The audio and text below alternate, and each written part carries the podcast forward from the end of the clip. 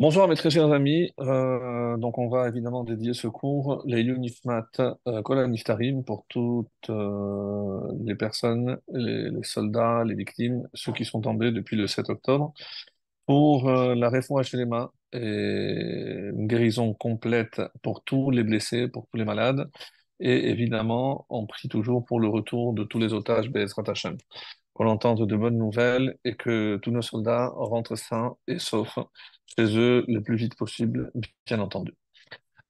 Alors, on commence. On commence un deuxième livre, le livre de Shemot.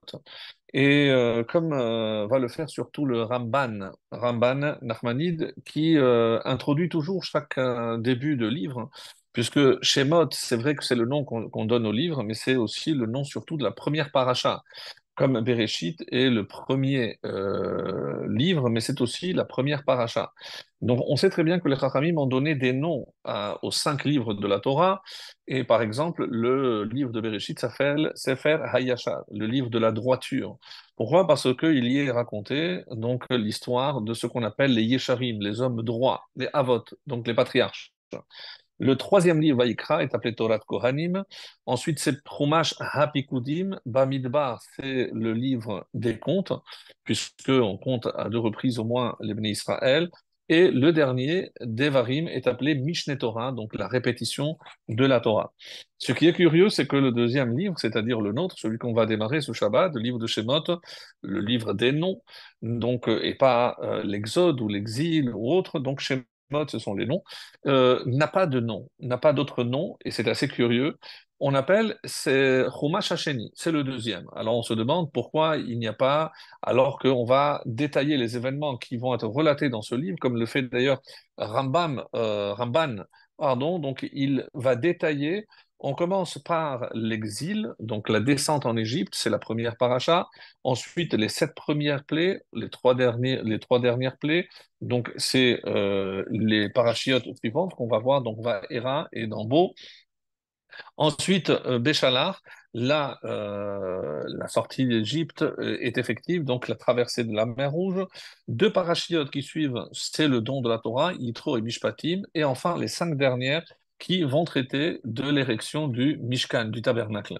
Ramban se demande donc euh, à quoi correspond donc cet ordre? Pourquoi, une fois qu'on a vu le contenu essentiel de ce livre, qui n'a pas encore une fois de nom, comme on l'a dit, et euh, surtout, on va essayer de répondre à une question, puisque si c'est un nouveau livre, donc on aurait dû commencer par Les Shemot. Voici les noms. Mais si vous regardez, vous ferez attention, on commence par Ve El les Shemot. Le Vav, c'est un Vav de connexion, Vav. Donc ça connecte avec ce qui précède. C'est comme s'il y avait une continuité. Et c'est effectivement, comme la majorité des commentaires et des commentateurs euh, vont nous le dire, c'est euh, s'il est appelé le Chumash Hasheni, c'est parce que c'est la suite du premier. Alors, nous, on se demande comment c'est connecté. C'est sûr qu'il y a la descente de Yaakov. Yaakov est mort, donc ses enfants descendent en Égypte. Et là, on commence donc le récit de l'exil en Égypte et avec évidemment la suite, la sortie d'Égypte, le don de la Torah et la construction du Mishkan, du tabernacle. Donc la question est ici est pourquoi cet ordre-là? Et en quoi c'est relié? C'est sûr que c'est la suite, puisque c'est ce qui nous intéresse. Mais comment on peut relier ceci, donc tout le contenu de ce deuxième livre, avec l'essentiel qui est rapporté, non pas dans Bereshit, non pas dans Vaïchi, la dernière paracha, mais dans l'Echlecha. Dans l'Echlecha, il y a un événement crucial qui touche l'ensemble des descendants de Abraham, que nous sommes, parce que il y a eu une vision, cette vision qu'on appelle généralement le pacte des alliances. En hébreu, ça s'appelle Brit Ben Habetarim. Et qu'est-ce qui a été annoncé dans ce pacte? Ta descendance sera esclave, asservie dans, un, dans une terre étrangère. Et donc, et où on va commencer à, où va commencer à se réaliser cette promesse, si on peut appeler ça une promesse, une prophétie de Dieu, c'est justement dans la première paracha du deuxième livre, c'est-à-dire dans Shemot. Ici, effectivement, on voit comment les descendants d'Abraham sont euh, asservis en Égypte. Ensuite, on avait dit, mais ils sortiront avec, mais aussi il a dit que Mais attention, parce que je vais juger ce, ce, pays, Dan Anochi. Et comment Dieu a jugé les Égyptiens? Eh bien, on sait qu'il les a euh, jugés d'ailleurs très sévèrement, et il a imposé donc les dix plaies, les Esser Makot, que l'on connaît, qu'on va décrire dans les deux parachiotes suivantes. Donc ça, c'était pour, encore une fois, réaliser ce qui avait été annoncé à Abraham. Et il avait annoncé qu'il, Dieu avait annoncé qu'il sortira avec un, un Gadol, avec euh, une grande richesse. On sait très bien que quand, euh, pendant l'obscurité, ils sont allés euh, demander aux Égyptiens, ils sont sortis avec les kesef, les zahav, smalot, ils sont sortis avec des ustensiles en or, en argent, donc ils sont sortis pour accomplir encore une fois cette promesse. Et euh, quand on dit aussi que euh, ce n'est pas uniquement ça la richesse, parce que dans la paracha de Béchalar, après que la mer se soit ouverte, donc elle a englouti les Égyptiens, et on sait que dans les chars, hein, comme le pharaon leur avait demandé, ils avaient pris avec eux énormément, donc tout ce qu'il leur restait comme bijoux. Et une fois qu'ils ont été engloutis, la mer a ressorti, a renvoyé justement ces, euh, ces bijoux, et les Israël, eh ben, ils sont allés et ils se sont accaparés de tous ces bijoux. Donc deux, et ça c'est Béchalar. Donc c'est encore une fois ce ré rouge. Même si on dit, comme le Alcher Hakadosh, qui dira qu'il ne s'agit pas simplement d'une richesse euh, matérielle, mais c'est aussi une richesse spirituelle. Mais on sait très bien qu'en Égypte, malheureusement, ils avaient commencé à délaisser l'étude de la Torah alors que Yaakov et Yosef avaient pris toutes les euh, précautions pour qu'ils soit isolés en Eretz Goshen, on va voir qu'avec le temps, ils se sont mêlés à la population égyptienne. Comment on est arrivé là? Eh bien, le Midrash et les Rachamim nous expliquent hein, que dès qu'il y a eu euh, malheureusement un relâchement dans l'étude, un manque d'enthousiasme dans l'étude de la Torah, eh ben, euh, tout de suite, le peuple juif ressent un vide. Et malheureusement, petit à petit, ce vide va être comblé par le fait que les, Égyptiens, au départ, étaient extrêmement accueillants et donc ils se sont laissés entraîner à la Avodazara. Rappelez-vous, lorsque les anges ont dit euh, Mais pourquoi tu veux euh, sauver cela et de notre côté, tu veux noyer cela, les Égyptiens, alors que les deux sont des Ovdé Avodazara. Et ils ne parlent pas parce qu'ils vont faire le, Vaudor, c'est maintenant qu'ils sont au Avodazara, oui, parce qu'ils s'étaient imprégnés, d'ailleurs, rappelez-vous, Mishrou ou Lachemtson. Donc, il faut vous retirer, vous éloigner, parce qu'ils étaient encore malheureusement imbus de cette Avodazara. Et comment on arrive à la Avodazara, mes chers amis? C'est lorsqu'il y a un relâchement dans la Torah. Donc, et ça, ça vient de l'exil.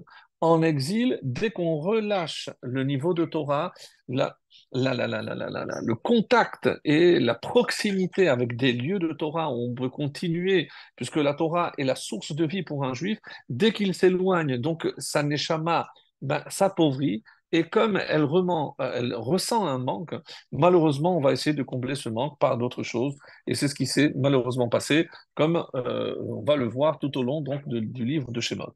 Donc ça, c'est pour revenir donc au pacte des alliances, Brit Ben Ametarim, et c'est pour ça que le Alcher dit que quelle est la vraie richesse que le peuple a obtenue C'est évidemment pas les richesses matérielles, c'est la Torah. Autrement dit, donc, que, euh, on comprend, et c'est comme ça qu'on va continuer à expliquer, c'est que le peuple juif ne peut être considéré comme véritablement délivré, délivré pas seulement de l'esclavage, mes amis, on l'a bien compris, qu'il y a un asservissement peut-être physique, mais surtout, surtout spirituel et mental.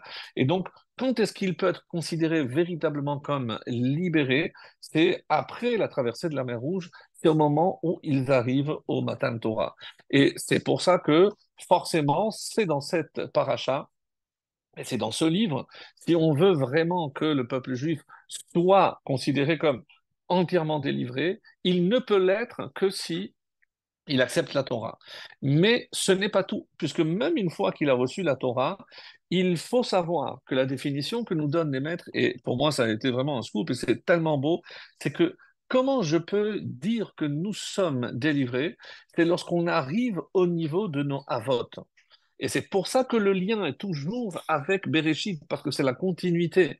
Comment je peux imaginer que je peux euh, me comparer à Abraham, à Yitzhak, ou à Yaakov, ou à Yosef, ou même au Shevatim Mais ce serait évidemment de ma part euh, de l'orgueil. On ne peut pas. Euh, on dit, effectivement, on pose toujours la question, quand est-ce que mes actes ressembleront aux actes de mes pères? Mais ici, ça va beaucoup plus loin. Pourquoi? Parce que tant qu'on n'a pas ressenti la proximité que nos avot avaient avec Akadosh Baruch avec le Créateur, donc nous, nous ne pouvons nous considérer entièrement délivrés que lorsqu'on aura recréé justement cette proximité avec la Shekhina, avec la présence divine.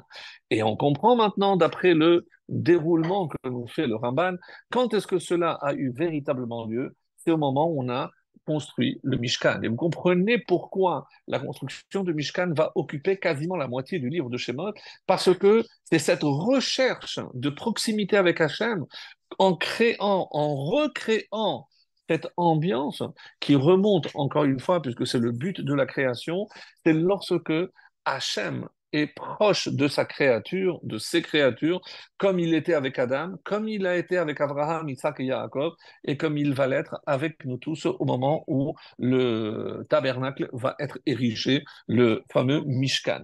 Et là, on comprend complètement, comme le Ramban nous précise, et voilà un petit peu la trame de tout le livre de Shemot qui suit exactement l'annonce faite à Abraham dans la paracha de l'Echlecha, lorsque Dieu lui annonce déjà le programme, mais c'est maintenant dans ce deuxième livre qui est la suite et la fin si on peut dire, de ce qui a été annoncé à Abraham. Ça, c'est la concrétisation, la réalisation de euh, ce que Dieu avait annoncé à Abraham.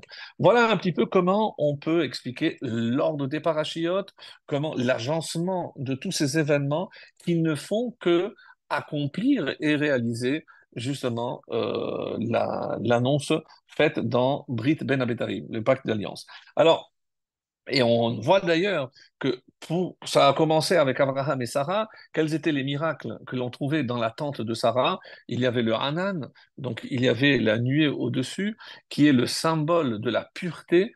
Et ça, c'est par rapport à la pureté familiale, lorsque on, évidemment, on, réalise, on accomplit les commandements qui sont liés à la pureté familiale, on dit que la Shekhinah est là, représentée donc par ce Hanan, par le, le, nuage.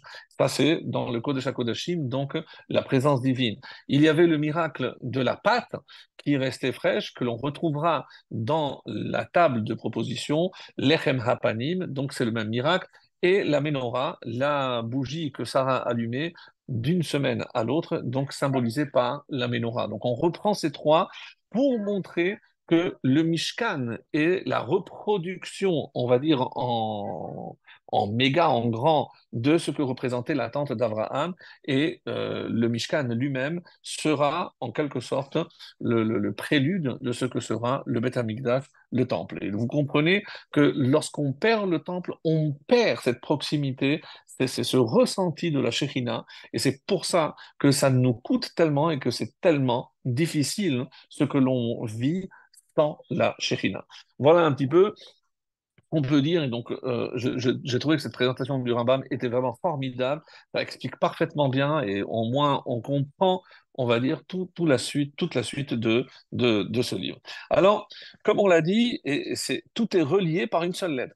Pourquoi? Parce qu'on a commencé par VLE, pour que l'on comprenne parfaitement que c'est la suite de, du premier de Bereshit. On a parlé de la mort de Yosef, et voilà tout de suite VLE, donc, et sans euh, coupure, si on peut dire, on commence donc avec le livre de, de Shemot. Alors, par la suite, et c'est ce qu'on va essayer de traiter aujourd'hui, puisque euh, nous avons énormément de questions et euh, je ne sais pas dans quelle mesure on pourra aborder toutes les questions, mais comme on a encore euh, deux parachutes à venir sur l'exil avec les, les, les, les, plaies, donc peut-être on, on, pourra poursuivre et approfondir certains aspects de, cette, de cet esclavage. Parce que, euh, comme vous pouvez l'imaginer, euh, la, la Gemara donc, a posé la question, mais pourquoi il a fallu que le peuple juif descende en Égypte? Donc, à quoi est dû? Alors, euh, évidemment qu'on on a des réponses que l'on connaît. la première, c'est parce que c'est considéré comme une punition parce que Abraham a fait la guerre. C'est dans Nedarim 31, pour ceux qui veulent un peu plus de détails. Deuxième question, parce qu'il a remis en cause, mais Eda qui comment je sais, comment j'ai la certitude que mes descendants vont, oui, hériter cette terre, donc un doute chez Abraham, donc est-ce que c'est pour ça qu'il a été puni? Et euh, lorsque il a dit aussi à Abimelech, Tenli nefesh non, garde le bien et laisse-moi ces âmes. Euh, donc il n'a pas pris assez soin puisque on comprend que toutes ces âmes euh, qu'il aurait dû, euh, évidemment, on, va dire, il aurait dû s'occuper de ces âmes, on ne les retrouve plus. Donc que sont devenus tous ces convertis Donc bon, ça c'est un thème à part, mais en tout cas, l'Agmara donne des réponses à cette question. Et on va laisser pour la fin la, réponse, euh, on ne peut plus intéressante, mais un peu complexe, du Harizal. Le Harizal euh, va nous proposer une réponse magistrale, en tout cas euh, dans le cadre de ce cours, moi je ne l'ai jamais abordé, et je pense que c'est d'une richesse telle qu'une fois qu'on aura cette explication, on, on, ne pourra pas voir le texte autrement qu'à travers cet enseignement, d'ailleurs qui est repris par euh, des grands maîtres comme le Ramami Panon, euh, euh, le prix Tzadik, Rabbi de Lublin. Donc, il s'inspire donc justement de ce Harizal pour nous montrer une nouvelle facette de ce que doit être considéré l'exil en Égypte, puisque j'avance déjà un petit peu, lorsque on a vu ce qui attendait le peuple juif. Hein. il y a euh, évidemment euh, dans l'ordre tel que Dieu l'annonçait, nous otam, donc euh, il va y avoir un, processus qui va aller en s'alourdissant par rapport au, au Israël, mais à aucun moment il a été annoncé à Abraham qu'il allait y avoir un décret d'extermination de tous les enfants. Donc ça c'est incompréhensible puisque euh, si ce n'était pas prévu, comment imaginer que le pharaon puisse faire ou réaliser quelque chose qui ne correspond pas à un cadre ou à ce qu'on appelle, nous, la providence? Aussi, Hachem a laissé faire, c'est qu'il y avait effectivement une raison. Euh, par ailleurs, on va essayer, essayer aussi de comprendre c'est une manière difficile de euh, comment donner un sens à la souffrance. Parce que euh, lorsqu'on voit euh, dans cette paracha la souffrance du peuple juif, je, ne fais que rappeler quelques midrashim que l'on développe le, le, soir du Seder, lorsqu'on raconte à nos enfants, en sachant par exemple que la difficulté quand on voit euh, ce que le peuple égyptien avait imposé au peuple juif, et au moment où il va durcir les, euh, le travail, il va y avoir, comme on va le voir à la fin de cette paracha, Moshe intervient parce que Dieu le lui a demandé, mais malheureusement, euh, ça, va, ça, va, ça va mal se terminer. Comme il dit, maintenant que tu penses qu'ils ont le temps, tes, euh, esclaves, tes serviteurs, eh bien sache que, et je lis la fin, les versets, aucune paille ne sera donnée à tes serviteurs et pourtant, les chefs de chantier nous disent faites la même quantité de briques. Certains disent que c'est qu'il s'agit de 400. Tes serviteurs sont fouettés injustement. Eh bien, tu vas voir que euh, comment on va les traiter maintenant, parce que si jamais ils ne terminent pas, avant de leur donner la matière première pour construire les briques, maintenant aucune paille ne sera donnée.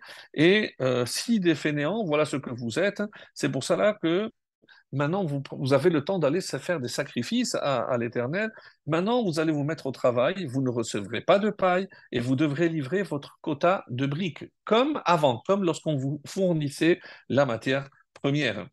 Et euh, comme l'explique Rachid, les Égyptiens ils ont commencé donc à appliquer le quota de manière si rigide que si jamais ils n'arrivaient pas à construire les, briques, ils utilisaient, comme vous le savez, les enfants en les mettant dans les murs à la place des briques. Les, les contremaîtres des enfants d'Israël virent leurs frères dans la détresse qui était le résultat de l'injonction qu'ils avaient transmise. Vous ne réduirez pas votre quota quotidien de briques. Datan Aviram, toujours eux, on va les retrouver, rencontrèrent Moshe et Aaron se tenant devant eux alors qu'ils quittaient. Il leur dit que l'Éternel se révèle et vous juge, car vous avez rendu détestable. Pourquoi euh, Datan et Aviram se permettent-ils de parler de la sorte Eh bien, vous savez que eux étaient des chautrines. Donc, on explique que sur dix serviteurs, sur dix esclaves, on avait nommé un, un un juif. Et donc, il y avait un Nogès, l'Égyptien, il contrôlait dix chotrim. Donc, dix chotrim, chacun en avait dix. Donc, il y avait 100 esclaves plus les dix chotrim. Donc, chaque Nogès égyptien, il contrôlait 110 juifs, les dix policiers et les 100 esclaves. Et on retenait ce, détail, puisqu'on va retrouver Datan Aviran, bien évidemment. Et c'est pour ça que Hachem, il retourne euh, voir Hachem et il lui dit euh, Hachem, pourquoi as-tu rendu ce peuple misérable euh, Tout a mal tourné depuis que tu m'as envoyé? Et dans quel but tu m'as envoyé? Car depuis que je me suis présenté devant Pharaon pour parler en ton nom, il a aggravé le sort de ce peuple que tu n'as toujours pas délivré.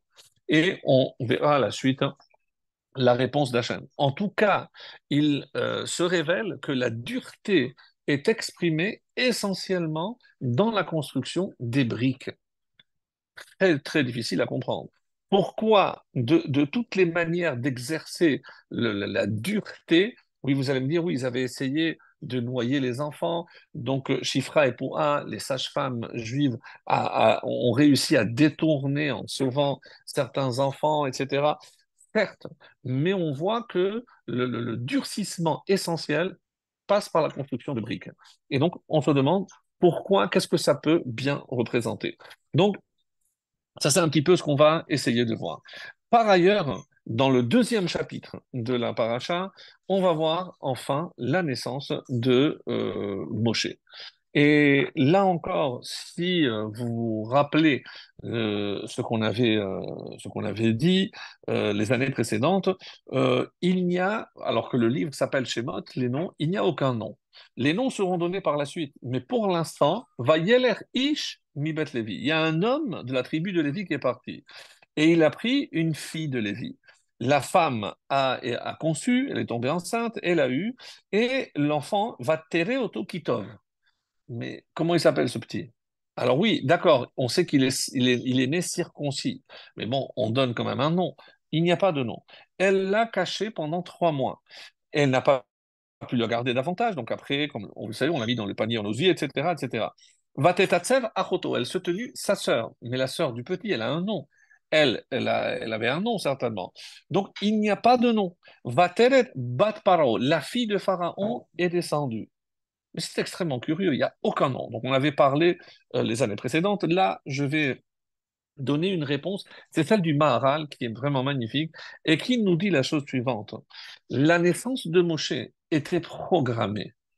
Moshe arrive dans un foyer particulier. Effectivement, nous, nous savons tous que Amram était un tzaddik. On dit qu'il était le chef du Sanhedrin, qu'il avait un rang euh, et que tout ce qu'il faisait, lui, était un, exemple pour tous les autres.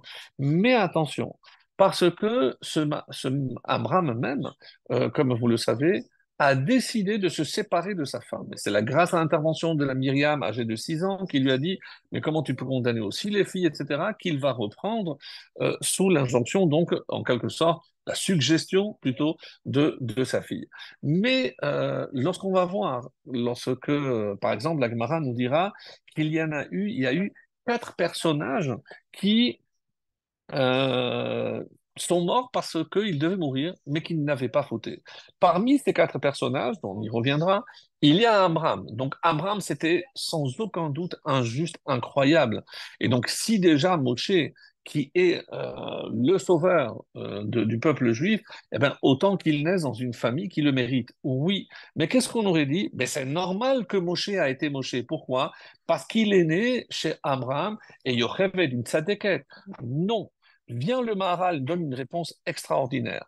Moshe devait naître donc, ce n'est pas parce qu'il s'agit de Amram que Moshe est Moshe. Moshe est Moshe, quoi qu'il se passe. Par contre, pourquoi on insiste sur la tribu? Parce que le, sauveur du peuple juif devait impérativement être né dans la tribu de Lévi. Et ça, c'est un impératif. Donc maintenant que c'est Abraham ou euh, Moshe ou quelqu'un d'autre, ou, euh, peu importe, ou Réhouven, je ne sais pas, Mais c'est pour ça que le Maharal insiste, Moshe devait naître de la tribu de Lévi, peu importe le nom de ses parents. Et c'est pour ça que la Torah, pour pour l'instant, on va évidemment euh, nous le dire par la suite, mais si pour l'instant la Torah omet de nous donner les noms, c'est pour que l'on comprenne que la grandeur de Moshe n'est pas due à euh, la naissance dans une famille avec des parents extraordinaires. Alors bon, on est, on est très content pour Moshe, mais il n'a pas grandi chez Amram. Il n'a pas grandi chez Yocheved. Il va grandir dans le palais du Pharaon. Donc, il va, selon les avis, il va sortir à 18 ans, d'autres à 20, et d'autres diront même à 40 ans. Donc, où il s'est forgé C'est dans le palais du Pharaon. Donc, euh, le fait qu'il soit né chez, chez, chez Abraham, c'est pas ça qui a finalement conféré à Moshe tout le pouvoir qu'il va avoir. Et à ce sujet, donc, on va aussi aborder un point extrêmement important. Est-ce que vous avez déjà essayé de toucher une allumette qui vient de s'éteindre? Mais vous ne pouvez pas la tenir dans les doigts. Quand euh, le petit Moshe, sur les genoux de son papy, on va dire papy Pharaon, eh ben, on lui dit qu'il est en train de jouer, il a mis la couronne.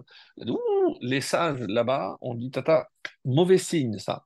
Il y a, y a que Yitro qui était un peu plus, euh, on va dire, euh, tempéré. Euh, il a dit non, ben, c'est un jeu d'enfant, il a vu quelque chose qui brille, c'est normal. Non, alors on va lui faire un test. Le test, vous connaissez, de l'or et des braises. Donc, même si l'ange était intervenu, mais il a fallu, écoutez bien, qu'il prenne des braises. Mais le fait de prendre une braise, essayez vous-même. Quand vous faites un barbecue, par exemple, vous allez prendre une braise, mais vous lâchez tout de suite. Donc, il a fallu que le bébé avec une peau qui est beaucoup plus sensible que la nôtre, prenne la braise, la tienne dans sa main, la rentre dans la bouche, et non seulement il ne crache pas, mais il va brûler le palais, il va brûler la langue, il va brûler les lèvres, et c'est de là qu'il aura cette déformation de kaved avec vadlachon, parce qu'il s'est tout brûlé. Mais logiquement, mes chers amis, c'est impossible. Autrement dit, inconcevable qu'un petit garçon garde dans sa main des braises brûlantes et ait le temps de les mettre à l'intérieur. Il sait que c'est brûlant. Comment il a il, a l'idée de les mettre dans la bouche? Il sait que ça va se brûler la bouche aussi, s'il a un temps soit peu intelligent. Non, forcément, Hachem a voulu que ces braises atterrissent dans sa bouche pour qu'il ait un défaut de la parole. Donc, curieux. Comme si le maître et le sauveur du peuple juif, hein, il devait avoir un défaut de parole parce que quelque part, c'est un message pour l'ensemble du peuple juif qui, malheureusement, comme le Zohar et comme d'autres textes le disent, c'est en Égypte, il n'y a pas que le peuple juif qui était en exil, mais la parole était en exil. Donc, on va essayer de comprendre. Anus alpi hadibur, comme on le rappelle dans la Haggadah, pourquoi on s'est retrouvé et on est forcé par la parole. Alors par la parole, euh, le, le, chat, le sens euh, simple, c'est parce que Hachem avait annoncé à Abraham qu'il devait descendre en Égypte, on s'est retrouvé en Égypte. Non, à Piadibourg, on s'est retrouvé en Égypte à cause de la parole. Donc quelque part, on doit rectifier au niveau de la parole quelque chose qui est tellement important que pour qu'on ne l'oublie jamais, eh ben, celui qui va opérer justement cette sortie miraculeuse de cet exil, eh ben, lui-même sera aussi euh, affublé en quelque sorte de ce défaut de parole, comme on, va le voir par la suite. Donc, et ce qui est aussi curieux ici, sa mère le trouve beau. Mais vous avez, vous, vu une maman qui ne trouve pas beau son bébé. Va-t-elle auto kitov Donc, il l'a trouvé merveilleux, magnifique. Bah, c'est une évidence, je veux dire, on n'a pas besoin de le préciser. Alors, oh, bon, il y a plusieurs explications à cela aussi. Comme vous pourrez lire Rachi, il était né Maroul, il a vu une lumière. Mais de quelle lumière il s'agit? On dit que c'est la lumière organouse. Donc, comme c'était le futur qui allait donner la Torah qui contient la lumière cachée depuis la création, donc il y avait déjà une annonce à, en voyant ce bébé, on a vu cette lumière cachée comme si lui allait enfin révéler cette lumière cachée qui n'est autre que, comme vous l'avez compris, la Torah. Alors, euh, certains diront non, c'est parce qu'il est né circoncis, Mahoul. Mais pour euh, ceux qui ne le savaient pas, la tribu de Gad, le petit Gad, est né aussi circoncis, et pourtant on n'en fait pas un plat, on n'a pas parlé de lumière particulière, ni d'effets spéciaux. Donc, pourquoi Moshe a eu justement le droit d'avoir un traitement particulier? Et d'une manière générale, et c'est peut-être euh, ce point-là que je voulais aborder parce qu'il est extrêmement, extrêmement important. Quand on dit qu'il était Tov, quand on dit qu'il est Tov, qu'il est bon, qu'est-ce qui définit aujourd'hui un homme bon? Pour nous, c'est-à-dire, on ne va pas se comparer à Moshe, ni à Abraham, ni à Yitzhak, ni à Jacob. Mais quelle est la définition d'un homme bon? Je ne parle pas de beau, mais Tov, qui est bon. Alors pourquoi les Chachamim vont dire, oui, est-ce que c'est un homme juste? On peut dire un homme droit. Alors, vous allez écouter la définition que j'ai à vous donner ce soir, et euh, c'est par rapport à une phrase qui est citée dans le traité de Benachot, et une phrase qui résume toute la vie de Moshe. Yavo Tov, viendra celui qui est bon. Veikar Tov, il prendra ce qui est bon. Mitov, de celui qui est bon, Veiten la tovim, et il donnera à ceux qui sont bons. c'est une énigme. Non, c'est très simple. Yavotov viendra quelqu'un qui est bon, Moshe, et il prendra quelque chose de bon. Qu'est-ce que c'est l'écartov Évidemment, c'est la Torah. Et de qui elle vient la Torah? De Tov, de celui qui est le bien par absolu, par, euh, c'est-à-dire Baruch Veiten la tovim, et il donnera ce bien précieux à ceux qui sont bons. Mes amis, ce qu'on est en train de dire ici, que celui qui n'est pas bon ne peut pas recevoir la Torah. Alors là, scoop. Donc, euh, c'est pour ça que la question est d'autant plus forte. Alors évidemment qu'on a besoin maintenant de savoir qui est considéré comme quelqu'un de bon. Vous allez me dire encore une fois, quelqu'un qui est juste, quelqu'un qui est droit, quelqu'un qui est honnête, et, vous aurez tous évidemment raison. Mais comme le premier homme qui est appelé Tov, c'est Moshe, et vous allez voir, je vous renvoie un peu à la création, et sachez que lorsque la Torah définit la naissance d'un homme, il dit qu'il est méchant, qu'il est rat, minéorav. Depuis, qu'il, depuis sa, jeune, euh, sa jeunesse, depuis son enfance, il est rat, il est mauvais. Donc aucun enfant n'est bon. Attention, quand on dit qu'il est rat, mal, ça ne veut pas dire qu'il est méchant. Mais quand euh, un enfant naît, il naît sans dents, sans, il ne sait pas parler, il ne sait pas marcher, il ne sait pas manger seul, il sait, il sait rien faire. C'est un légume, il sait rien faire. Lorsque vous voyez, par exemple, la, création des chayot, des animaux, il y a marqué Tov. Pourquoi? Parce que les animaux, ils naissent déjà avec tout. Il n'y a pas les, dents de lait d'abord, les dents de machin, les dents de sagesse. Non, ils naissent et ils sont déjà opérationnels, pour ainsi dire. Donc, quand d'ailleurs le terme de behema, bahma, en elle, il y a déjà son essence. Donc l'animal, comme il naît, il va mourir. Et ce qu'il fait au début, il fera à la fin. Il n'y a pas de changement, mais tout y est. Autrement dit, nous, on est, bravo, nous, on est incomplet. Avec Chasser, il nous manque. Donc, qu'est-ce que c'est Tov? Quand est-ce que la Torah définit quelque chose de Tov? C'est quelque chose qui est complet quelque chose qui est déjà, il n'y a pas de manque. Mais quand Dieu nous a créés, il nous a créés avec énormément de manque. Donc maintenant que j'ai défini, d'après la création, qu'un homme est incomplet parce qu'il a des manques, maintenant je vais chercher évidemment à combler ces manques. Quand on dit par exemple Tov Shem, Mishemen Tov.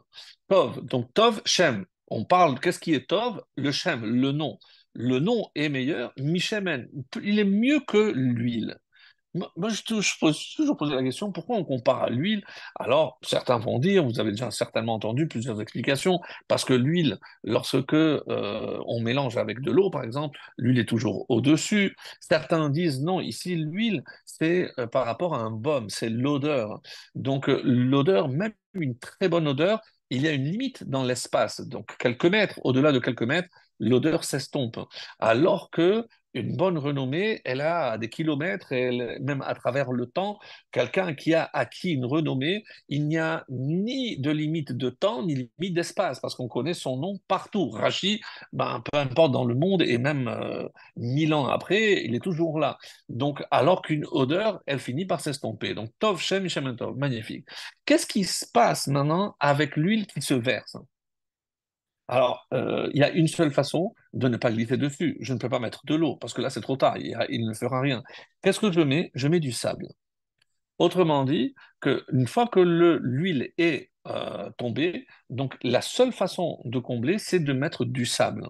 Et alors, euh, justement, quand l'homme, eh ben, je mets du sable dessus, s'il a un nom, eh ben, ce nom passera, et même lorsque lui l'aura trépassé, sans faire de jeu de mots. Autrement dit, l'homme, je mets du sable dessus, mais s'il a une renommée, eh ben, sa renommée continuera. L'huile, une fois que je mets euh, du sable dessus, il n'y a aucune trace, il n'y a plus rien. Tov Shem, Mishem Tov. Donc, Là, je mets du, sable et là, de la terre ou de la terre. Là, il ne reste rien. Mais quand quelqu'un a une bonne renommée, même après la mort, et c'est ça pour ça qu'on commence la, la hashkava, lorsqu'on prie pour quelqu'un qui est décédé, Tov Shem Miavledo. Donc, parce que finalement, c'est de ça qu'il s'agit. Et j'ai trouvé cette explication aussi euh, vraiment, vraiment très belle. Donc, l'homme ne n'est pas bon. Et donc, il doit, au fur et à mesure, combler tout ce qui lui manque. Et le seul qui est né depuis la naissance, qui est appelé Tov, c'est Moshe Rabbeinu. Le seul dans l'histoire de l'humanité. Tous les autres ont des manques à, combler. Alors une fois, ça, ça me rappelle l'histoire, quelqu'un qui est allé voir euh, un admour, je ne sais plus lequel, de Gour, je crois, et a dit, euh, Rab, j'ai un petit, il a huit mois, à peine un an, non, pas à peine un an, et c'est un génie. Je dis, ah bon, pourquoi? Dis, parce que quand il joue avec euh, des, des Legos, il, met un Lego sur la tête et il, il se balance, comme s'il avait des filines. Alors, le, D'Admon le regarde, je dis, écoute, moi, la seule chose que je déduis, c'est que peut-être un sadique, mais pas son père. Pourquoi? Je Parce que s'il fait ça, c'est parce qu'il te voit, toi, prier à la maison. Ça veut dire que tu ne pries pas en mignonne. Donc, s'il le fait, c'est parce qu'il t'a vu prier à la maison. Donc, commence-toi à aller à la Sina et prier avec le Kahal. Et euh, c'est bien qu'il te voit. Mais si avant que lui soit un tzaddik, essaie-toi d'être un tzaddik et de prier en, en J'ai trouvé cette histoire merveilleuse. Donc, c'est sûr que, bon, nous, on, peut, on veut toujours voir chez nos enfants, qui sont tous des génies et tout. Bon, il faut aussi des fois remettre un petit peu les pendules à l'heure, comme dans cette histoire que j'ai trouvé magnifique. Alors, euh, pour revenir à Moshe, et c'est pour ça qu'on va essayer maintenant de comprendre, parce que c'est la définition qu'on cherche depuis tout à l'heure, qu'est-ce que c'est un homme bon? Alors, on va voir Moshe, l'histoire de Moshe, puisque lui, apparemment, il est bon depuis sa naissance. Donc, qu'est-ce qu'on sait sur Moshe? Très, très, très peu de choses. En effet, à part l'histoire des braises et de l'or, qui est racontée par le Midrash, on, on, ne raconte pas. Il y a trois histoires que l'on connaît dans la Torah. Il y a une autre qui est complétée par le Midrash, et point à la ligne. C'est tout. Qu'est-ce qui s'est passé lorsqu'il a dû se sauver, lorsqu'on a essayé de, l'exécuter, que son cou a durci, qu'il a pu se sauver, qu'il est arrivé à Midian, il connaîtra sa future femme, etc. Mais qu'est-ce qui s'est passé dans l'espace de tout cet espace de temps? Ah ben, Sachez que, d'après le Midrash, il a passé en fonction de l'âge à laquelle je dis qu'il est parti, donc euh, quasiment 40 ans dans la vie, dans le pays de Couche. Et là-bas, il a été roi, donc des, choses incroyables. Tellement que lorsque Myriam parlera al-Odot Isha Kushit, donc euh, le Rachid nous dit, c'est qui cette femme Kushite Parce que de la même façon qu'une personne qui est euh, de couleur noire, et eh ben, tout le monde le voit, et ben, Tipora était tellement belle que tout le monde le voyait. Mais tout le monde n'est pas d'accord avec cette explication. En effet, Chakushit a cher la carte. Mais pourquoi ça revient maintenant Et on précise, parce que quand il était chez Couche, il a pris, certains disent que c'est la femme du roi, d'autres disent que c'est la fille du roi, il l'a prise comme épouse, même si, d'après toujours ces mêmes sources, il ne l'a jamais touchée. Et c'est peut-être pour ça que lorsque on va voir Myriam va parler, comment se fait-il qu'il n'a jamais touché? S'il l'a pris comme femme, il aurait dû euh, avoir une intimité avec elle, etc. Donc, bon, ça, on le laisse quand on arrivera à cet épisode de, de Myriam. Quoi qu'il en soit, donc, l'histoire que l'on connaît de Moshe, il a grandi, il a grandi pas simplement en âge, mais il a été nommé euh, vice-roi, il était lui le responsable de tout ce qui se passait dans le palais, et contrairement à d'autres euh, euh, dirigeants qui pourraient rester euh, dans leur bureau et envoyer les autres euh, à la mort ou ailleurs, mais Moshe, il veut voir ce qui se passe chez, euh, dans son peuple. Il est sorti. Même d'après le chat, il est sorti vers ses frères, même les Égyptiens, pour voir comment ça se passait. Et là, il a vu des scènes qui l'ont frappé, comment on, ne fixait pas, on faisait travailler trop dur certains esclaves qui étaient plus âgés. Donc, il est allé vers eux, il les a aidés, etc. Et là arrive la première histoire, ils voient un Égyptien frapper un, un juif. Donc tout le monde connaît l'histoire, c'était euh, Datan, qui lui était un choter, et le Nogues, lui, qui l'avait envoyé, et il a vu sa femme, qui était très belle, chez Lomid Baddivri, il a profité de son absence pour aller avec cette femme, qu'il laissera enceinte, on le retrouvera, le Mekalel, celui qui va maudire, puisque c'est Ishmitri, c'est le fils qui est né de cet homme égyptien, et donc Moshe va tuer cet Égyptien pour sauver Datan. Le lendemain, ou quelques jours après, la deuxième sortie en tout cas, et il voit là deux juifs qui se battent, qui est Datan avec Aviram. Petit détail, Aviram, c'est le frère, donc le beau-frère, puisque c'est le frère de Shulami, de, de, Bad Divri, et il dit, tu dois donner le guet à ma femme, non, je ne donne pas, etc. Donc, il y a une discussion, elle m'a trompé, etc. Bon, une discussion entre les deux. Là, Moshe doit intervenir, et il découvre quoi Tu vas nous tuer comme tu as tué l'Égyptien. Maintenant, je comprends pourquoi, pourquoi ce peuple est en train de souffrir et d'endurer cet esclavage Eh pour la simple et bonne raison, c'est qu'ils parlent trop et il y a parmi, parmi eux des délateurs. Ensuite, il s'en va et à Midian, il voit l'épisode avec les filles de Yitro qui, depuis sa conversion, je tiens à rappeler, depuis que Yitro s'est converti, puisque certains disent avant, après en tout cas, il était Kohen Midian, il était le prêtre, mais il avait abandonné parce qu'il s'est sauvé, il a voulu prendre la défense, et comme vous le savez, il ne voulait pas qu'on jette les enfants dans le Nil. Donc il se retrouve un peu isolé, et c'est ses filles qui doivent faire le travail de, de, bergère. Donc personne ne voulait travailler avec lui. Donc, et il voit cette scène où elles sont en train de puiser de l'eau, et une fois qu'elles ont euh, elles se sont épuisées à, puiser, arrivent les bergers, disent vous, dégagez, on vous prend l'eau, Moshe descend une première fois, je dis qu'est-ce que vous faites? Euh, Vous devez respecter, c'est leur travail, c'est à elles, donc, ah oui, d'accord, il s'en va. Et après, euh, la deuxième fois, ils veulent les, les, bousculer. Et la troisième fois, ils les, les jettent carrément dans le puits. Et là, Moshe doit intervenir pour les sauver. Et il y a une allusion d'Allo Dalla, là, nous, c'est nous qui nous. Il n'a pas puisé de l'eau, il nous a puisé nous, puisqu'on a été jetés dans le puits, etc. Donc, on voit de, de ces trois exemples que Moshe intervient soit lorsqu'il y a un non-juif avec un juif, un juif avec un juif et non-juif avec non-juif. En tout cas, c'est comme ça que c'est rapporté.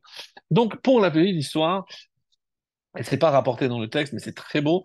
Lorsque Moshe euh, les sauve, donc les filles arrivent, hein, et les filles, euh, donc le père les voit arriver un peu trop tôt. Qu'est-ce qui s'est passé? Et on dit non, un Égyptien. Et il a dit non, c'est pas pas possible un Égyptien. Pourquoi? Parce qu'un Égyptien n'aide jamais personne. Vous avez entendu? C'est impossible que l'Égyptien puisse aider.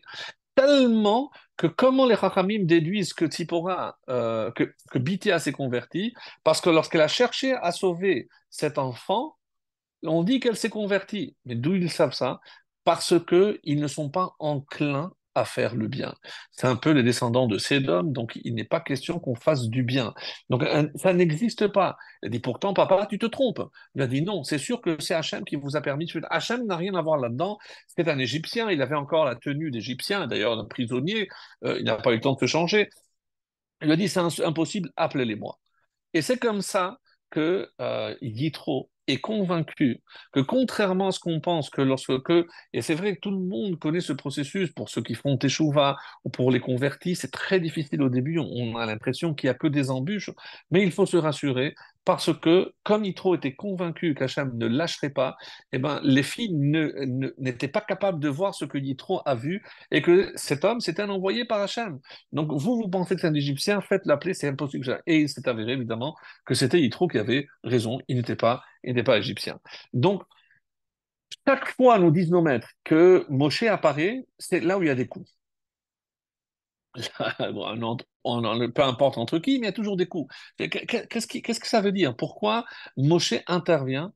Parce que, mes chers amis, Moshe ne supporte pas l'injustice. Chaque fois qu'il y a une injustice, Moshe se sent le devoir, l'obligation d'intervenir. Et peu importe les protagonistes, c'est des juifs, pas des juifs, peu importe. Donc c'est un homme qui est pétri d'un de, tel pouvoir et surtout d'une telle justice qu'il est incapable de digérer l'injustice.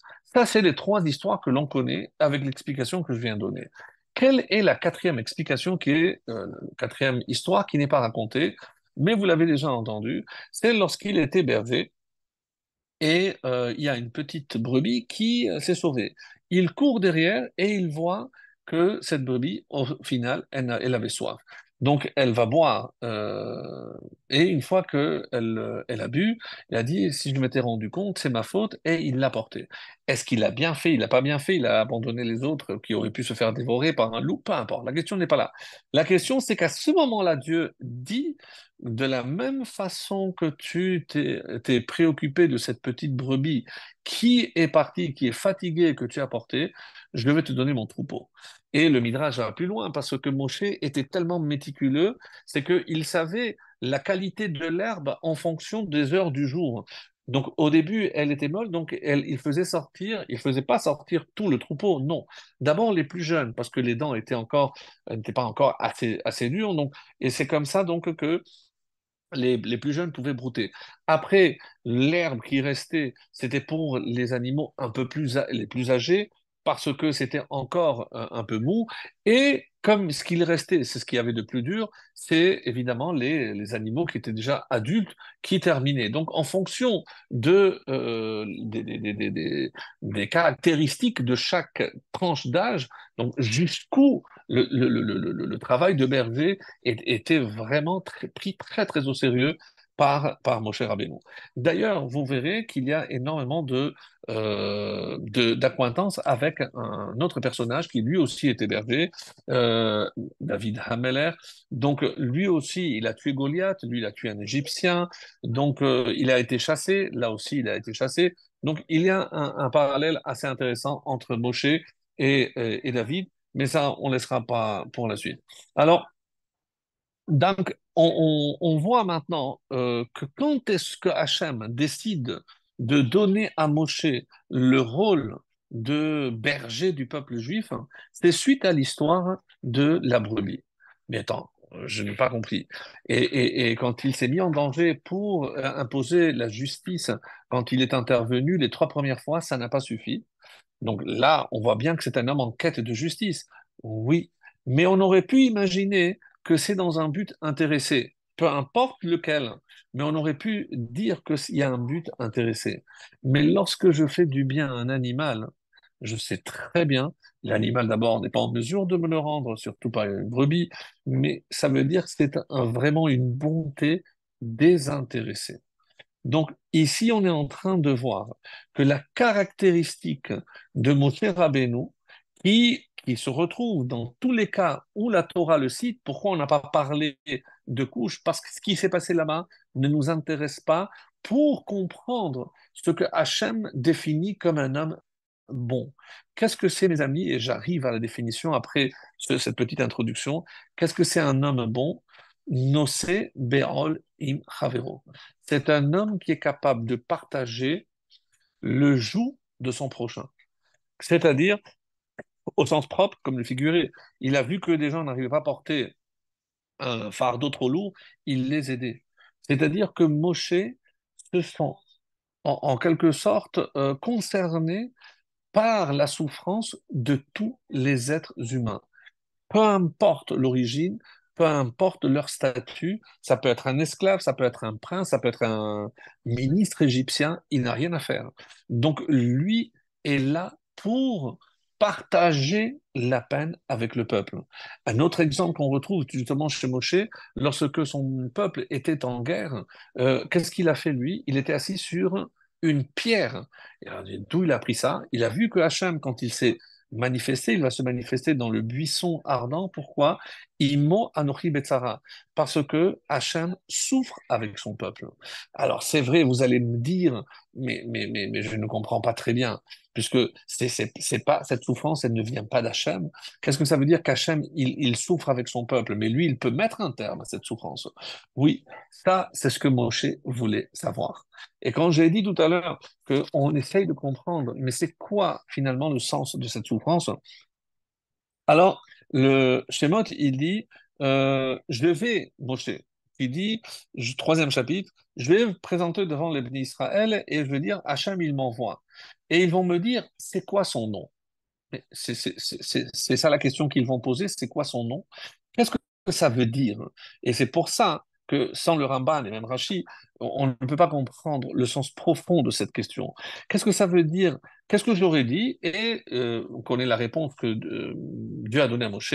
C'est la seule fois où ce nom apparaît, Erie, Asher, Erie. Je serai celui que je serai. Alors, très curieux, qu'est-ce que c'est euh, ce nom? Et c'est pour ça que et tu, diras d'ailleurs, Zeshemi Leolam, c'est mon nom pour toujours, Vezé mon souvenir, les d'or d'or pour toutes les générations. Le Ramban dit, Bikesh Il faut que tu fasses savoir au Israël qui les envoie. Klomar, Be'ezomida C'est-à-dire, mais qui c'est qui t'envoie?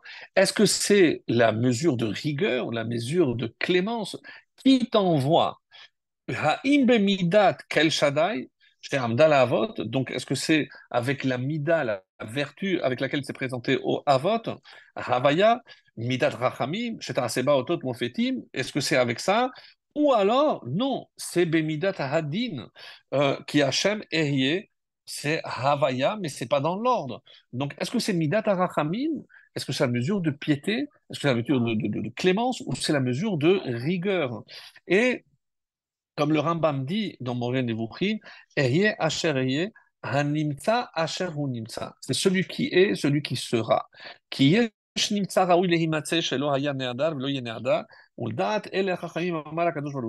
D'après l'explication des Rachamim, qu'est-ce que ça veut dire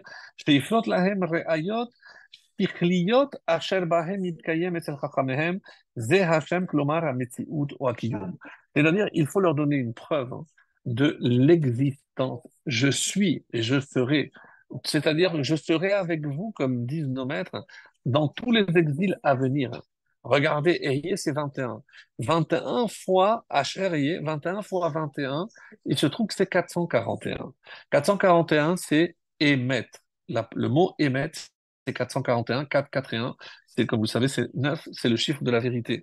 C'est-à-dire la vérité, c'est qu'il n'y a pas un Dieu de clémence, un Dieu de miséricorde et un Dieu de justice. C'est le même. Et donc, on, va essayer de comprendre pourquoi il a fallu passer par cette purification. Je donne déjà un avant-goût, parce que l'Égypte est appelée le creuset de faire. Donc il y a ici un zikour, une purification qui est mise en marche et qui est incontournable. La preuve, regardez la réaction, on avait parlé, regardez la réaction de Abraham lorsque Dieu veut détruire Sédom. Et ici, à 50, il négocie comme un, comme un marchand de tapis, et peut-être 40, et peut-être 30, et peut-être 10. Dieu dit, ta descendance sera esclave 400 ans. Hachem, on ne peut pas négocier, on ne peut pas réduire un petit peu il dit pas un mot. C'est ses enfants à lui. C'est sa, descendance. Mais enfin, on attend de, qu'il intervienne en faveur de ses descendants. Il le fait pour des réchaïm de ses hommes. Il ne fait pas pour ses propres descendants. C'est que Abraham avait compris que ce processus était incontournable. Même s'il a saisi ou il n'a pas saisi les raisons, peu importe, mais c'était incontournable. Et de ce fait, il n'essaye même pas de réduire, j'allais dire la peine, mais de réduire le chiffre. Si c'est Hachem a estimé qu'il faut 400, et on sait très bien que 400 c'est la naissance de l'Israël, que ça va être 210, que sur ces 210, il y a 86 seulement de travail vraiment forcé. En tout cas, Abraham sait quelque chose qui n'est peut-être pas écrit clairement, mais il n'intervient pas. Donc c'est la preuve que c'est incontournable. Alors, Rachi, lui, qu'est-ce qu'il dit? Je suis avec eux dans cette détresse, mais je serai avec eux Mais sachez que je serai avec eux dans tous les autres exils à venir. Et comme il dit, euh, euh, il, y a, pour, pour, le dire en français, il y a des, fois la, clémence, la miséricorde, elle est voilée. Mais c'est pas parce qu'elle est voilée qu'elle n'y est pas. Donc, même lorsqu'Hachem voile sa clémence, elle est toujours là. Il y a des fois des choses qu'on ne comprend pas, il y a des fois des, choses très difficiles à entendre, etc. Mais il est évident qu'il y a toujours une raison à ce que Hachem, Hachem fait comme euh, l'explication qui est très connue, si, euh, euh, un petit doit subir une opération, ne, serait-ce que mettre un vaccin, eh il va bousculer. Qu'est-ce qu'il fait le père? Il le, tient pour que le médecin puisse faire son, travail. Mais est-ce que vous allez dire que c'est un père cruel? Évidemment que non. Évidemment que je ne peux pas traiter de cruel un père qui tient son fils durement, mais pour que le médecin parce que, c'est une souffrance, certes, mais c'est pour le bien du bébé. Et comme le père sait que c'est pour son bien, eh ben, il fera le nécessaire pour que, ben, si, même si en apparence c'est une souffrance, et c'est sans aucun doute, mais au final, évidemment, que c'est, pour le bien. D'ailleurs, en hébreu, la, la, la souffrance s'appelle sevel. Mais un sevel, une souffrance avec un sens, ben, ça nous donne savlanout. Dans le mot savlanout, qui est patience, hein, patience, il y a le mot sevel. Parce que même s'il y a une souffrance, eh ben, comme il y a un sens, il faut que je me montre patient pour justement comprendre pourquoi il y a eu cette souffrance. Et c'est ça le secret de cette paracha, mes amis. Et euh, j'espère que pour nous, en tout cas, c'est clair, parce que c'est pas toujours, euh, toujours évident. Et euh, D'ailleurs, il y a une, euh, une histoire qui est très connue, qui est celle de Rabbi Shlomo Molcho, qui euh, s'est sauvé du Portugal et euh, lorsque il a été attrapé on l'a, on l'a torturé de manière euh, incroyable et malheureusement donc il, est mort, il est mort euh, un peu en martyr on va dire. Et lorsque Rabbi Yosef Karo euh, parle de, de, lui, il a dit ah si je pouvais moi aussi mourir al kiddush Hashem.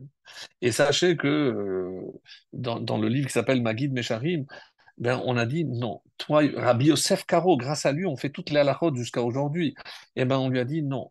Tu peux, on va te donner un mérite extraordinaire, c'est que tu vas faire un livre qui sera suivi par tous les juifs du monde de tous les temps. C'est évidemment le Shulchan Aruch. Mais il n'a pas été satisfait parce qu'il voulait lui aussi faire euh, Kilouch Hashem.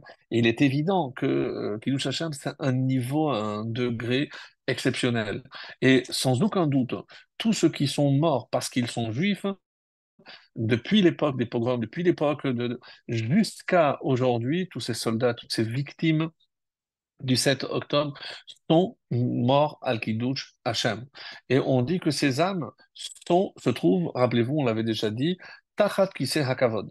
Donc elles sont, elles atteignent le niveau le plus élevé qu'une âme juive peut euh, puisse atteindre. Alors c'est pour ça que, euh, évidemment, Hachem ne nous demande pas de mourir al Kiddush Hachem, mais de vivre al Kiddush Hachem. C'est-à-dire que dans tout ce que l'on fait, on puisse sanctifier son nom. C'est ça ce qui nous est demandé.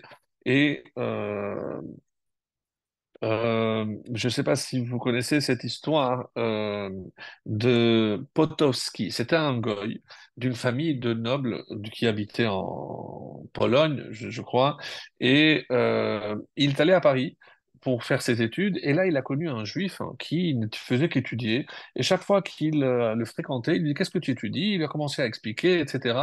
Et il a dit moi je vais me convertir. Comment? Mais écoute, euh, il est venu, mais la honte pour une famille, la noblesse bourgeoise euh, viennoise, mais qui, qui, qui veut se convertir euh, au judaïsme, c'est inconcevable. Ils ont cherché à le convaincre, ils ont appelé tous les curés, tous les évêques, impossible. Il a dit non, non, non, non. Et on dit que c'était à l'époque du Gaon de Vilna. Le Gaon de Vilna lui a dit, je peux, en prononçant des noms, te faire euh, délivrer et tu peux disparaître et personne ne trouvera. Il a répondu non, si déjà j'ai la possibilité, je veux sanctifier le nom de Dieu. Et le Gaon de Vilna aurait demandé à être enterré auprès de ce, non-juif qui finalement, il est mort al Kiddush Hashem, c'est pour ça que cette histoire est très connue, et le Gaon de Vilna, donc, euh, n'a pas réussi à le sauver, mais il a vu la grandeur de cette âme exceptionnelle et il a, il a demandé à être en- enterré euh, auprès de lui. Donc, pour revenir à ce que je disais concernant les, la définition euh, d'un homme bon, c'est-à-dire celui qui est sensible, ce qu'on appelle aujourd'hui en français celui qui ressent de l'empathie, celui qui euh, va vers l'autre et c'est pour ça que c'est tellement, tellement important, même si, comme vous le savez, vous allez voir dans Pirkei Avot, la fin du sixième chapitre, quelles sont les 48 façons d'acquérir la Torah.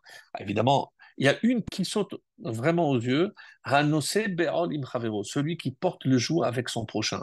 Vous allez me dire, mais ça n'a rien à voir avec la Torah. Non, mais qu'est-ce qui est dit? Que pour recevoir la Torah, il faut être bon. Et quelle est la définition de bon? Celui qui fait preuve d'empathie avec ses frères. Et celui qui est capable de cette empathie, eh ben, il pourra mieux recevoir la Torah. C'est incroyable, mais quel rapport que je sois gentil avec l'autre pour que je comprenne un, passage difficile de la Torah? Eh ben, oui, mais c'est comme ça.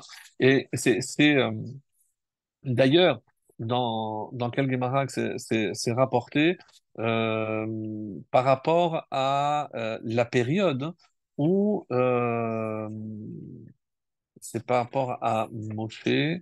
Euh, il faut que je retrouve. Je me rappelle plus ce que j'avais dit à partir de là. Bon, ça me reviendra. Alors, euh, quand on va voir par la suite, hein, et c'est ce que dit d'ailleurs Rabbi Chaim Vital. Voilà, j'ai- j'ai trouvé à ce propos-là. Lo zacha Moshe ma'alotav. Moshe n'a mérité d'atteindre ce niveau-là Ohev et Israël, parce qu'il aimait tout Israël, ou mitztaer betzaratam, et parce qu'il ressentait leur peine et leur souffrance. Vayar besivlotam, donc il a vu leur, leur, leur souffrance, Nose beol. Et le sabbat de Kelm, c'est lui qui pose cette question. Euh, c'est vrai qu'on on a de toutes ces histoires. Pourquoi c'est celle qui a marqué le plus euh, Hachem? Parce que c'est ça la définition de Tov. C'est à ce moment-là qu'Hachem a décidé qu'il voulait que ce soit lui, non seulement qui libère Israël, mais qui euh, lui aussi va, euh, va donner la Torah. Et dans Masechet Sanhedrin, ce que je cherchais, donc on donne une explication très belle sur euh, ce fameux passage de Sheker Achen vehevel shaidat euh, mensonge et la grâce, euh, futilité vaine et la beauté, c'est une femme qui craint Dieu. Il y a une très belle explication qui dit qu'est-ce que c'est Sheker Achen? On dit que c'est ça exprime la génération de Moshe, alors que c'est eux qui a reçu, ont reçu la Torah. Qu'est-ce que la, la beauté? On dit que c'est la génération de Chizkiyahu Ameler. On dit qu'à l'époque de Chizkiyahu, on ne trouvait pas un enfant qui connaissait pas toutes les lois de pureté et. Je ne sais pas si on peut imaginer ce que ça représentait. Qu'est-ce que c'est Yirat Hashem Hitit Mais c'est la, crainte, la, femme qui craint Dieu. On dit que c'est la génération de Yehuda Be- Berabi Blai. Pourquoi? C'est qui euh, Qu'est-ce qui s'est passé? On dit qu'à son époque, hein, il y a six qui se couvraient avec un seul talit.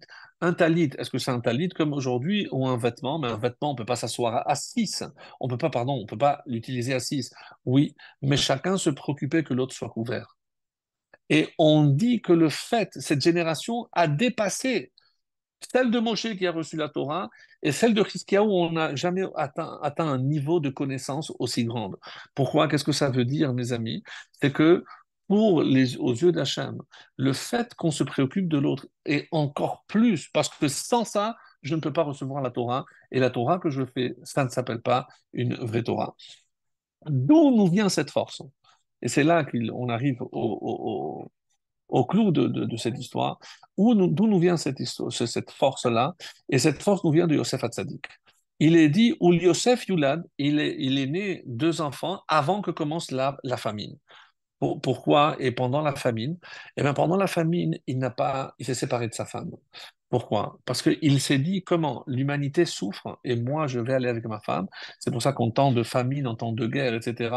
Donc il y a une question est-ce que on peut continuer à avoir de l'intimité? Yosef est le premier qui a donné ce, sens-là et c'est pour ça qu'on dit que euh, c'est grâce à lui qu'on a euh, aujourd'hui cette force de, ressentir de l'empathie pour les autres. Dans la paracha de Mishpatim, quand à la fin de la Torah, on dit qu'il a montré le ciel, et qu'est-ce qu'ils ont vu? Livnat Hasapir. Ils ont vu une brique en saphir. Qu'est-ce que c'est cette brique? Alors, il y a une très très belle explication, mes amis, qui fait de la peine parce que, mais euh, euh, on l'avait déjà peut-être, c'est le Pirkei de Rabbi Eliezer, le chapitre 48, et c'est cité aussi, aussi du nom du Chiskouni. On dit qu'il y avait une femme qui s'appelait Rachel Bat Shutelar qui est de la tribu de Ephraïm, elle était enceinte. Donc, qu'est-ce que c'est Avodat Bafarer? Parce qu'on avait expliqué que euh, le travail dans les champs, je comprends bien, le travail de construction, je comprends. Mais Parer, alors plusieurs explications, le travail des hommes pour les femmes, des femmes pour les hommes, et on dit que même qu'après, euh, il les envoyait le soir chasser des, bêtes sauvages. C'est pour ça qu'il y a eu une plaie avec les, bêtes sauvages d'ailleurs. Mais certains disent que euh, comme ils n'arrivaient pas déjà, parce qu'ils n'avaient plus de force, ils appelaient les femmes hein, pour les aider. Et cette femme qui s'appelait Rachel Bat était enceinte. Et sous la peine, sous l'effort, on dit que le bébé est sorti et que ce bébé est rentré directement. Et avec ce bébé, on a comblé et il a remplacé une brique. Tout de suite, lorsque Hacham il a vu ça, il a envoyé l'ange Michael, d'après la version de Birke de Rabbi apporte-moi cette brique. Et quand ils ont reçu la Torah, Hacham leur a montré cette brique. Et pourquoi cette brique? Qu'est-ce que cette brique représente? Eh bien, justement, mes amis, pour que l'on comprenne Moshe n'a pas compris comment Hachem tu fais ça et qu'est-ce qui va se passer lorsque Moshe va dire prends un, c'est Micha, celui qui va construire une, un Pessel, une, une statue, une idole. Qu'est-ce que Hachem voulait euh, montrer par là? C'est que c'est par la souffrance pour par, rapport à tous ceux qui ont souffert, que si vous, aujourd'hui, vous méritez de recevoir la Torah, c'est après la souffrance de tous ceux qui se sont donnés corps et âme pour que vous, puissiez recevoir la Torah. C'est-à-dire, ne croyez pas que Hachem, il a souffert. On dit que euh, devant lui, il y avait, que ça veut dire, la brique avec ce bébé-là, et il y avait euh, les cendres de Yitzhak. Mais pour rappeler Hachem, euh, il n'a pas d'oubli. Oui, mais parce que, pour que nous, on comprenne que Hachem n'oublie pas, mais que Hachem est avec nous dans la souffrance. Si c'est un moment, c'est incontournable, et on va arriver à la conclusion, donc avec le Harizal, mais il fallait impérativement que l'on sache que Imoanochi Betzara, Hachem souffre avec nous, c'est pour ça qu'il lui est apparu, comme on l'a dit, dans un buisson et pas dans un, arbre puis euh, plus, plus important que cela. Et d'ailleurs, quand on verra par la suite sur le, drapeau de Ephraim, on dit qu'il y a un tinoc, il y a un enfant, un bébé. C'est une allusion à ce bébé euh, qui était le fils de Rachel Batchoutela, qui est mort en Égypte pendant l'esclavage. Et comme si, quelque part, c'est ça le symbole de la tribu d'Ephraim.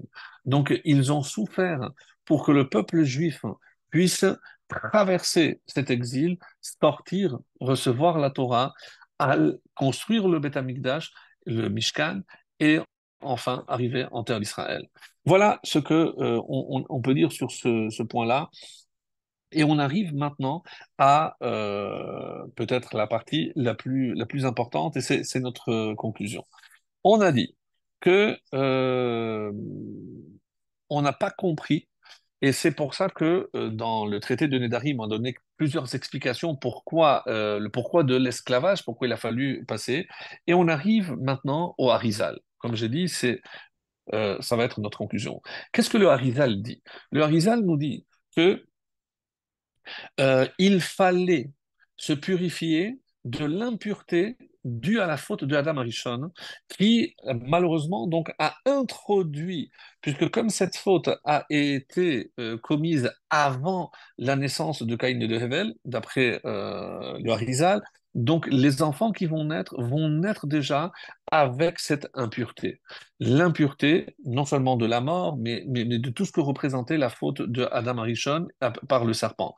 Donc pour recevoir la Torah, il fallait se purifier de cette impureté. Et comment on pouvait euh, justement purifier, purifier, se purifier? C'est uniquement à travers l'Égypte. Alors ça, pourquoi? Euh, l'Égypte, on sait très bien, puisqu'on a dit que c'est aussi par rapport à la parole, puisqu'on n'a on a, pas parlé. Paro, c'est Pera, une mauvaise bouche. Et la sortie d'Égypte, c'est Pessar, une parole qui parle, qui une parole qui prononce des paroles de Torah. Donc, on, devait purifier justement la, parole, mais on reviendra sur ça. On va voir, par exemple, que euh, un des aspects de, l'Égypte et pourquoi on arrive en, Égypte, va Yakom Melech Qu'est-ce que c'est Melech Hadash un, nouveau roi. Deux explications. Euh, un euh, nouveau, donc il ne connaissait pas ce qui s'était passé, mais enfin, il a vécu. Ou alors un qui a nié ce qu'il devait à Yosef. Quelqu'un qui est ingrat, qui fait preuve d'ingratitude, c'est quelqu'un qui, au début, il euh, repousse les hommes, mais il finit par repousser le Créateur. Comme on le voit, Mi Hashem mais qui c'est ce Dieu pour que je, j'écoute ce qu'il me demande? Mais comment? Mais il a déjà oublié tout ce que Yosef a fait pour le peuple. Donc l'ingratitude, mes chers amis. Et comment nous, le peuple juif, on est appelé, attention, on est des ingrats, fils d'ingrats. Qui est le premier ingrat de l'histoire C'est Adam. Quand Hachem lui a dit, mais est-ce que tu as fauté? Il lui a dit, moi, c'est la femme que tu m'as donnée. Mais comment Ingrat, moi je t'ai fait le plus beau cadeau soit dit en passant, c'est je t'ai donné une femme pour accompagner ton existence. Et tu me reproches maintenant que la faute, c'est parce que moi je t'ai donné la femme, c'est de l'ingratitude. Et malheureusement, il faudra va sur ça, tout, tout ce qui se passe, c'est très bien et on, on le sait à l'avance. Mais il faudra aussi, et c'est pour ça que euh, j'arrive tout de suite à l'explication du Harizal, de Ramab de Pano et de Rabbi Tzadok à Cohen. Donc tout a été annoncé, qu'on allait être étranger, qu'on allait nous asservir avec des travaux forcés, etc. Mais encore une fois, je reviens sur euh, ce, décret de, jeter tous les garçons dans le Nil, ça, c'était pas prévu, et le durcissement par rapport à la construction des, des briques, ça, ça reste un peu incompréhensible. Et c'est pour ça que arrive donc cette euh, explication. Donc parmi, j'avais dit qu'il n'y a, a, pas que Abraham, regardez, il y a, et c'est comme ça que ça rapporté, dans le texte qu'il y a Amram Av Moshe, Amram le père de Moshe, Yishai Avi David, Yishai le père de David, ceux-là ils n'ont jamais fauté, donc c'est le père, on y est cité en tant que père, et ensuite on parle de Binyamin ben Yaakov, Binyamin le fils de Yaakov, donc c'est le mérite du père, et Binyamin n'a jamais fauté, et Gilad ben David, un fils que David a eu, à part euh, Shlomo, et qui euh, lui aussi était sans faute. Alors, quand on arrive à cette explication et on arrive et on dit la chose suivante, écoutez bien, on sait très bien qu'au départ, toutes les âmes étaient unies et que ces âmes euh, qui, qui, appartenaient avec Adam, après la faute, elles se sont éparpillées. Et donc, il a fallu réparer et faire ce qu'on appelle le tikkun de ces, ces âmes-là. Quand on voit, euh, lorsqu'on parle des Gilgulim, par, par, par, quoi sont passées ces âmes, il y a quatre euh, époques. La période de Enoch, où on a commencé à profaner le nom de Dieu, le début de ce qu'on peut appeler l'idolâtrie. Ensuite, le Maboul. Ensuite, il y a eu la Aplaga, la, la, la tour de Babel, avec la dispersion, et on termine avec Sédom. Donc ces quatre étapes, on dit que il a fallu donc réparer les âmes qui, appartenant au départ à, Adam Arishon, se sont, se sont éparpillées. Alors, si je considère qu'au départ, hein, comme ça l'explique le, le Harizal, il fallait purifier parce que sans cette purification, on ne pouvait pas recevoir la Torah. Et donc, comme euh, on dit par exemple, euh, un exemple que j'avais donné une fois, Rabbi Tarfon, on dit qu'il mettait les mains pour que sa mère euh, ne, ne, ne marche pas par terre. Et des fois, il se penchait, lui, pour que sa mère ne, ne, touche pas le sol, pour baisser se baisser du lit. Quand on est venu rendre visite, et la mère dit, vous vous rendez compte, regardez comme quel fils j'ai exceptionnel. Il lui a dit, ah, ça va, c'est pas non plus. Bon, il fait. Alors comment? Mais, mais, mais, c'était l'exemple même du kibbutz d'Aphaël. Qu'est-ce que eux savaient que la mère ne savait pas? Peut-être que Rabbi Tarfon non plus. Eux, ils savaient que l'âme de Rabbi Tarfon était venue pour faire le tikkun de kibbutz Avahem. Et comme il était en train de le faire, si on avait dit oui, il est parfait, eh ben c'était fini. Une fois que l'âme a terminé son travail, elle ne revient plus. Elle peut revenir sept, huit fois d'après le Harizal, mais une fois qu'on a, on a, fait le tikkun, elle ne revient pas. Donc, quelque part, même avec le Maboul, ces âmes donc, ont été englouties, mais le tikkun n'avait pas été fait. Donc maintenant, quand est-ce que ces âmes, elles vont revenir pour refaire justement cette réparation? Et c'est comme ça que Rabbi Chaim Vital l'explique, l'élève du Harizal, bien sûr, c'est que qu'est-ce que euh, pourquoi Hacham a envoyé le Maboul? Parce qu'ils ont fauté par l'eau. Quelle était la faute de cette génération? C'est la ta'ava. Donc, il, la recherche de l'argent ou la recherche de, des femmes, on dit que ça c'était euh, est comparé à l'eau par rapport donc à la, aux quatre éléments de la création. Donc, comme ils ont péché par la dimension de l'eau, ils ont été punis par l'eau et ils ont été engloutis par l'eau. Donc, quand on voit le, donc le- déluge, c'est la convoitise, comme on vient de l'expliquer. Pour la dispersion, il voulait se révolter contre Dieu. Donc c'est un peu la conséquence de Enoch. Donc qui, euh, qu'est-ce que c'est la Avodazara? Je n'ai pas besoin de Dieu. Donc Mored Bamalchut. Donc ils ne voulaient pas, jusqu'où ils sont allés, qu'il il y avait des pierres, ils auraient pu former des pierres. Non, ils voulaient créer, eux, vous relirez le texte, des briques. Ils voulaient, eux, construire leurs propres briques pour ne pas profiter de ce que Dieu avait fait. Ah, ah. Et Sédom, c'est quoi? Il n'y a plus de, bon- de, de bonté, il n'y a plus d'empathie, je ne vois pas mon frère. Alors écoutez ce que le Harizal nous révèle ici. quand je vois ce qui s'est passé, donc quand Hachem dit qu'il fallait envoyer dans l'eau tous ses enfants, c'est pour terminer la réparation de, feu, de la génération du déluge, parce que c'est encore par l'eau qu'ils devaient mourir pour compléter et pour que ces âmes puissent enfin être libérées et qu'elles n'aient pas besoin de revenir. Qu'est-ce que ça c'est par rapport au déluge.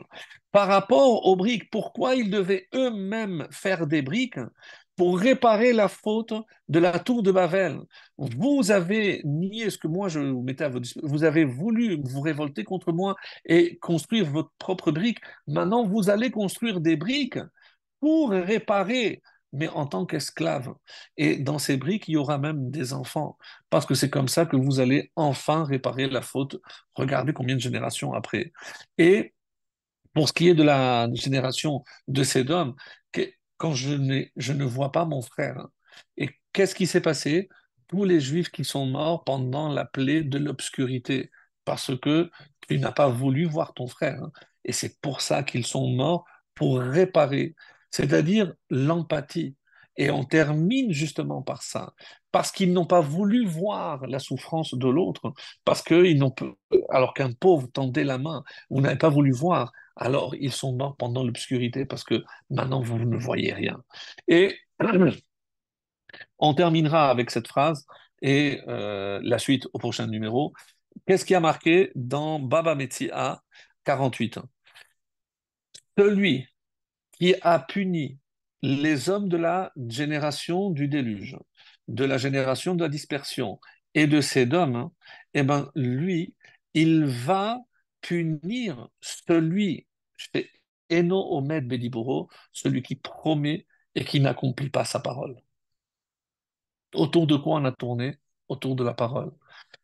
Faire attention à ce qu'on dit. Parce que celui qui n'accomplit pas, et quel rapport? Parce que on n'a pas terminé notre réparation. Donc, finalement, et on retient ça pour l'instant, donc attention à ce que l'on dit. Attention à être des hommes bons, parce que si on est bon, alors non seulement Hachem, donc on représente Hachem ici-bas, mais c'est comme ça qu'on pourra vraiment accepter et accomplir comme il se doit la Torah et mériter celui qui sera enfin bon pour l'humanité tout entière, c'est le Messie, le Mashiach, le plus vite possible. Amen.